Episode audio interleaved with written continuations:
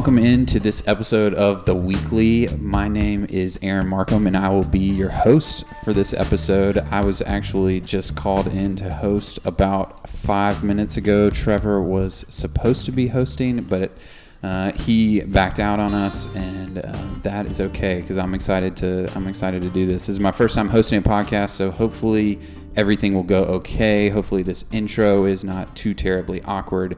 But I'm thankful that I have a brother in arms here in the name of Bryce Harrison. Bryce, how are you? I'm doing good. Uh, I have also never hosted a podcast, and neither of us are super technologically savvy, which is why we're repeating about the first five minutes of the podcast that we just started over again. So um, it's all Trevor's fault, but we're here ready to rock and roll now. It is always uh, Trevor's fault. Yeah, I, I, I'm not sure I hit the right record button. I might have hit the play button. I don't like technology, and I'm I'm glad to claim that. So we're uh, we're redoing this, but that's okay. All right, Bryce. I um I asked you this question a minute ago, and now I, just would like to ask it again because I think our, our audience will will love it. What is your favorite fast food chain? Give me some opinions on fast food chains because I think you probably have some good opinions. Yeah, I do. I so I um don't get understand the hate that fast food gets. Um, obviously, you don't want to eat it three times a week, but Is that a bad thing? I think so. Okay. Um, I'll try to stop. for for your wallet as much as your waistline. I mean, I'm with you on that. Expensive, um, but I I do enjoy fast food food on occasion. I think it's wonderful. Um, I share that with Reagan Koschel. Um, we like to eat fast food. We like to watch movies. We like to read books. We just generally enjoy things. Unlike Trevor and Jacob Farrell, who try their hardest to not enjoy things. Um, and so, as just an enjoyer of stuff, I like fast food. Um, I think uh, one that's criminally underrated is Jack in the Box. Uh, love getting a good burger or chicken sandwich on grilled sourdough at Jack in the Box. Also, I love Popeyes. I've always loved Popeyes. Their new chicken sandwich is awesome. Fries are great. But if I have to just pick one because of the inordinate amount of hate it receives, I'm going to hmm. pick Taco Bell. Cheesy Gordita Crunch, Crunchwrap Supreme. It's hard to go wrong, and I love it. I have an appreciation for all of those things for a variety of, of different reasons. You were actually the first person I've been to Popeyes with back, you know, a few months ago when we got that chicken sandwich, and it blew me out of the water. Yes. Um, dare I say it, it was better than Chick fil A's chicken sandwich. I'm glad I could introduce you to a whole new world. I also don't like Jack in the Box. I think Trevor loves Jack in the Box, but I do have an appreciation for Jack in the Box for Snowpocalypse. I think it was January 2011 when everything was shut down. We were we just got to Furman, uh, just got back for the semester, and classes were canceled for like the first five days. And I don't even know if the dining hall was open, so I don't know what we were eating. But Jack in the Box in Cherrydale was open, so we went there a few times. I know exactly what I was eating because my car went off the road driving back to school during that snowpocalypse, and I was stranded south of Birmingham in a hotel and had just enough time to get to Walmart before it closed and hmm. buy, bought enough microwave meals to warm up at the hotel. You so gotta that's gotta I do what you gotta do. Was bagel pizzas. That's great.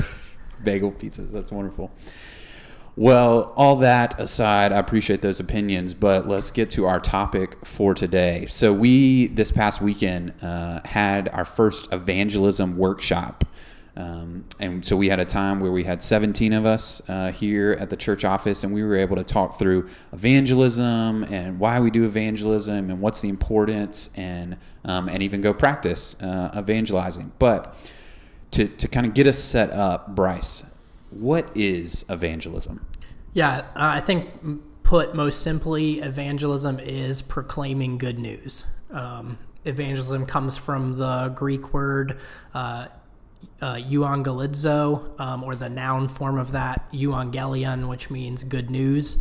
Um, and that's what we do. We we herald good news when we evangelize, particularly the good news of Jesus. Um, I think it's important to remember because when we are evangelizing, we're not twisting someone's arm. We're not being pushy and inconvenient. We are telling them good news that they should want to hear. Um, It's it's like the good news proclaimed after a, a army has been victorious in battle, and someone runs back to the city and says, we've won. the ba- The battle's over. There is there is victory. Um, that's the good news that we're heralding. That victory is found in Christ.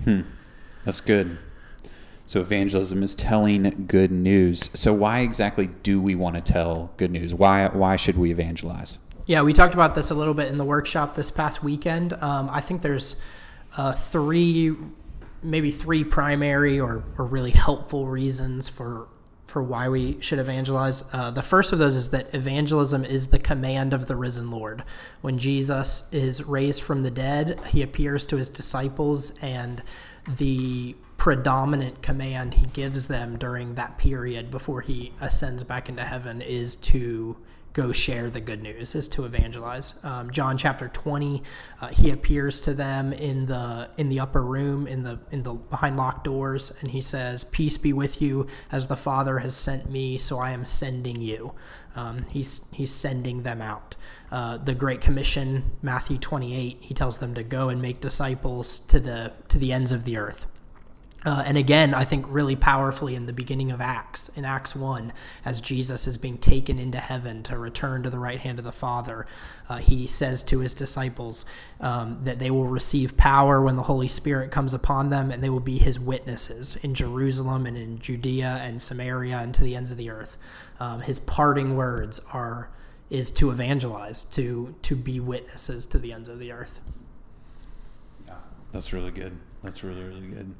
I, I think I, I, one thing I really appreciated that you um, that you shared on Sunday was just that evangelism fuels our own growth. We have to be able to share the gospel uh, clearly and articulately and succinctly and attempting to do all of those things forces us to um, understand the gospel more clearly and to uh, help our own discipleship to be able to think through oh what passages would i go to when should i go to those um, it had me write down like i got to get back on my scripture memory game because that's just like oh yeah i can go to this verse go to this idea go to this passage when i'm talking about whatever it is creation yeah, and I think it I think it fuels growth not just for the individual, but it also fuels growth for the church as mm. a whole. We mm. also see in the beginning chapters of Acts um, so we see that it's it's proclaiming the gospel message that seems to begin to mature believers like John and Peter into leaders of the early church, but it's also the proclamation of the gospel message that by which numbers are added um, to to their gathering daily. Um, so I think that would be kind of the first two big reasons that it's the command of the risen Lord that it fuels growth, and then I think third, there's just a recognition in the New Testament that the fields are ripe for the harvest. Mm. Um, in John chapter 4 and, and also in Matthew 9, we see Jesus kind of explicitly using this harvest language. He says, like, lift up your eyes and see that the fields are white for the harvest. Already the one who reaps is receiving his his wages. Um, he says, I sent you to reap that for which you did not labor. Others have labored, and you have entered into their labor. Um, in Matthew 9, he, he encourages us to pray for the Lord of the harvest because the, the harvest is ready and it's just waiting on laborers to to step into the field. Um, so I think that's kind of our three big reasons. Um, Jesus commands us to do it. Uh, it fuels our growth and the growth of the church, and the world is ready for evangelism. Yeah, that's so good. That's so good. Those all seem like really, really great reasons. Um, I'm pumped. I'm excited. Um, but also, when I start to think about evangelism, you know, a little, a little knot happen you know comes up in my stomach. Um, i'm sure that that happens for other people. What are what are some just common roadblocks or common fears as it relates to evangelism? Yeah so i'll um i'll share one um to start. Um just the fear of being awkward.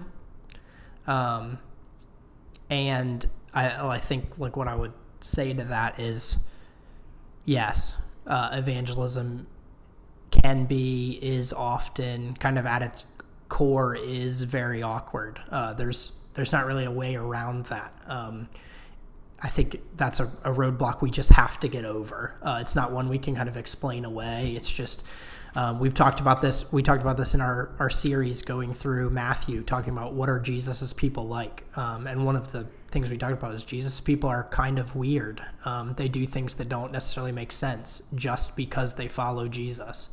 Um, there's no way to.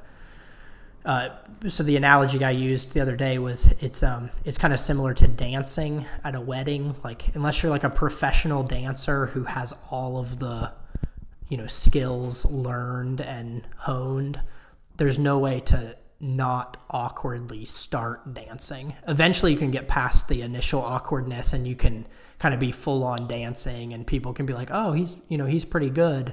But when you like go from just standing still to starting to gyrate your body, it always looks weird, no matter how you do it until you're until you're no longer weird. You just mm. have to be awkward until you're no longer awkward, mm. and that's kind of the same way evangelism is. Mm. Um, we see that in the New Testament. Philip, when Philip is evangelizing the Ethiopian eunuch, he starts by walking up to the chariot and saying, "Hey, what are you reading? And can I explain that to you?" As he climbs in the chariot, mm. that's just weird, mm. um, but it's fine. Yeah. Yeah. What That's, um what if I can say? I mean, you said kind of like a, a knot forms in your stomach when mm. you start thinking about evangelism. What are some fears that you've run into? What are some roadblocks for you personally? Yeah, I think um, I think the the the awkwardness is is a real one. I, I think even thinking about just like just like an anxiousness or a fear of um, how I'm going to be viewed, um, almost because in some ways our goal we, we are we're sharing good news about jesus but we're not just expecting that to be like okay yes i believe it. Cool. Moving on. Like in some ways we're hoping to change someone's worldview. We're hoping to radically transform someone's life to what we think is is the right beliefs and the right worldview. But I don't, with that comes a lot of weight. Um, it, it, it's not a light subject to kind of go up to someone and, and, and be like, you really need Jesus. Like Jesus is the way, the truth, and the life. Obviously, we're not we're going to use better language than that, but but you, the goal is almost to transform someone's life um, ultimately through the Spirit and, and God's God's work. Um, I think also for me, honestly, I've just been fueled this week, uh, even even by um, the other brothers and sisters that we had on Sunday is is just other things just get in the way, just commitments. Um, I let time pass by. It's more comfortable to stay in my house and do this or do that than you know go broker a, a, a conversation that's going to require some emotional investment, some awkwardness. Um, so time could be you know even even for the members of our church you know we have jobs we have spouses we have kids we have yard work we have housework we have anything and everything and so I was hit this weekend. You know, one one um, way to to get away from a roadblock is this really this really needs to be planned in, um, calendared in, um, a, a, consistent conversation between spouses, um, and then when we interact with the you know the the grocery store clerk at, at Publix and we ask how we can pray, we we give them a short short bit of I love Jesus and and is there any way I can pray?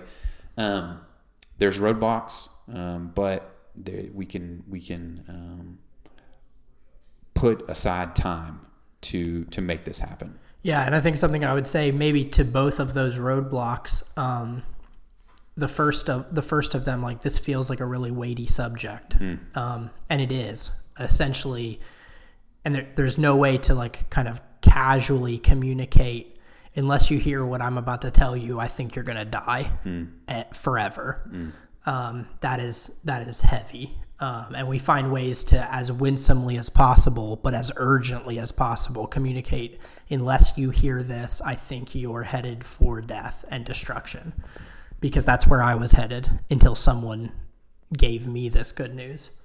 Um, but maybe that's also the arousal that you need when you're tempted to just kind of get lost in the busyness and lay at home and it's like oh there's so many other things i could spend my time doing um, but what better way to occupy your time than proclaiming to people around you are who are currently headed towards death that what they're doing is killing themselves mm. and unless they hear this they're going to die um, that i think that stokes kind of an urgency that maybe makes some of those roadblocks start to seem like speed bumps instead of roadblocks. They're uncomfortable. Uh, you have to figure out how to get over them, but they're they're well worth driving over to get where we're headed. Mm, that's good. One thing, one thing that I've really appreciated. I know a number of us, the ladies and um, some of the the residents and um, staff have read through when uh, when people are big and God is small. And really, honestly, the biggest thing I took away from that book is almost just the title is recognizing that I often live with people being very big, people um, having uh, their opinions having a lot of weight on my life. And then when I kind of think about how I actually believe about God, He operates in a much smaller vein. But I want to see my fear of the Lord continue to grow, and then my um, view of people, not to diminish their value, but to people's opinions don't don't carry as much weight, don't influence my heart as much, and I can go and, and tell them about this good news that has radically transformed me. So next question is is just to think through who is supposed to evangelize. Is it um, you know I feel like a historical way to think about this is you know just bring them to your pastor um, and, and the pastor will will take care of it or just get them to a sunday service and then they'll be able to hear who who exactly is supposed to evangelize yeah i think um, yeah so i think that's a common misconception is like there's like anyone who's involved in professional ministry is supposed to evangelize um, and you just get them to the church and the church evangelizes them i think we also have a common misconception within the church itself that there are um, quote unquote evangelists. Um, maybe maybe some of that is a helpful distinction, but thinking of guys like well, Billy Graham, he's an evangelist. Not every pastor is an evangelist. So, evangelism, the really the only ones on the hook for evangelism are people who are uniquely gifted in that way in leadership of the church. But I think probably the most faithful answer to the New Testament of who's supposed to evangelize would be everyone who's met Jesus. If you have encountered Jesus, you are supposed to evangelize. That's what we see happen in the New Testament. Maybe some of this is anecdotal, but I think it's still true. Um, Andrew meets Jesus. First thing he does is he goes and gets Peter. Uh, Philip meets Jesus. The first thing he does is he goes and gets Nathaniel. Um, I think one of the most powerful examples in the New Testament, Jesus meets the Samaritan woman at the well. Um, she's not an Israelite.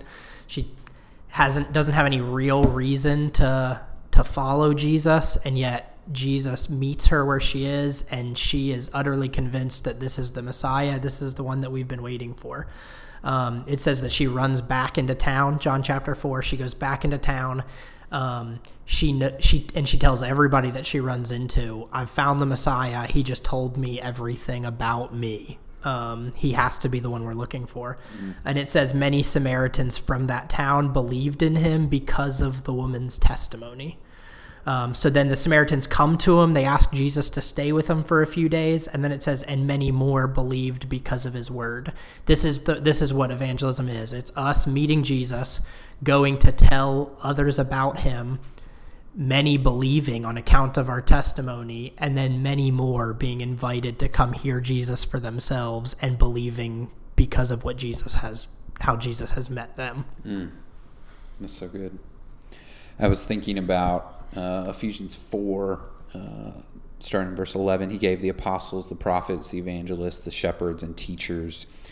So there does seem to be some distinction between certain roles or offices or, or abilities that evangelists is put out. But then these five kind of groups are to equip the saints for the work of ministry, for building up uh, the body of Christ. And so, almost maybe, um, maybe there are, there are people set aside, and we'll talk about that more in a second, but that are that are uniquely gifted. But it seems to be that the call to all those who are more gifted in evangelism need to need to train others who are less gifted um, and maybe less passionate and, and, help help guide them um, guide them along so is is is the call to evangelism equal for every christian or are some particularly called to evangelize more or less um it's a little bit tough to talk about that in kind of like equal weight of the calling um, i think if i had to answer like what's the weight of calling for evangelism on every Christian? I would say yes. It's the same same equal weight. All of us because by the sheer fact that we have met Jesus, that we have encountered Jesus and he has transformed us, bear I think an equal responsibility to to proclaim the good news. Um, there doesn't seem to be any um, categorization when Jesus gives those commands to his disciples. Um, but I, I think to say, does that happen in the same way for every Christian? I would say no. The way that we live out that calling is probably we live it out in different ways. Um, I think the the passage that you just referenced there um, can be helpful in thinking like we're we're gifted in different ways. Um, I don't know that necessarily means we have different offices or responsibility, but mm-hmm. maybe we just have different strengths and weaknesses. Mm-hmm.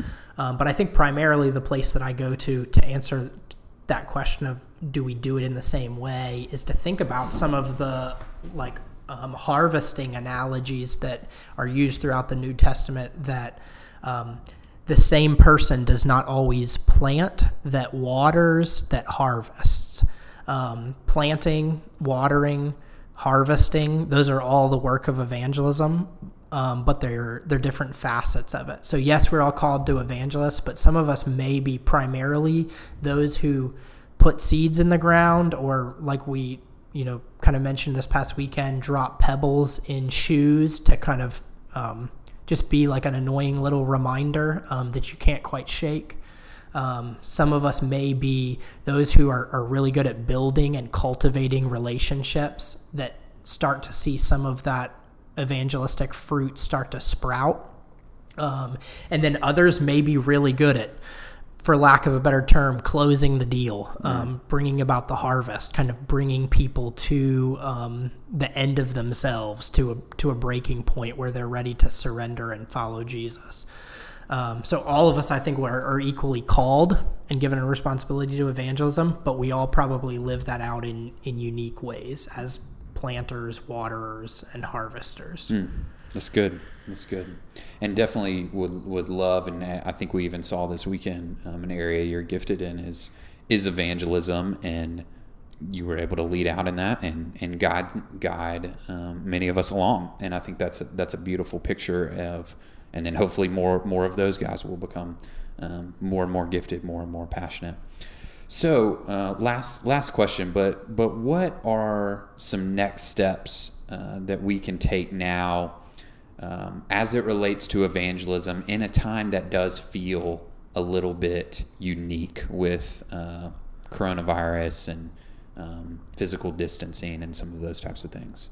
Yeah, that's good. Um, so, if you're a member of the church at Greer Station, I would say one very concrete next step you can take is come find either Aaron or I and ask when our next evangelism workshop is um, do exactly what we did this past weekend. Um, and and that's a great next step for growing your personal evangelism.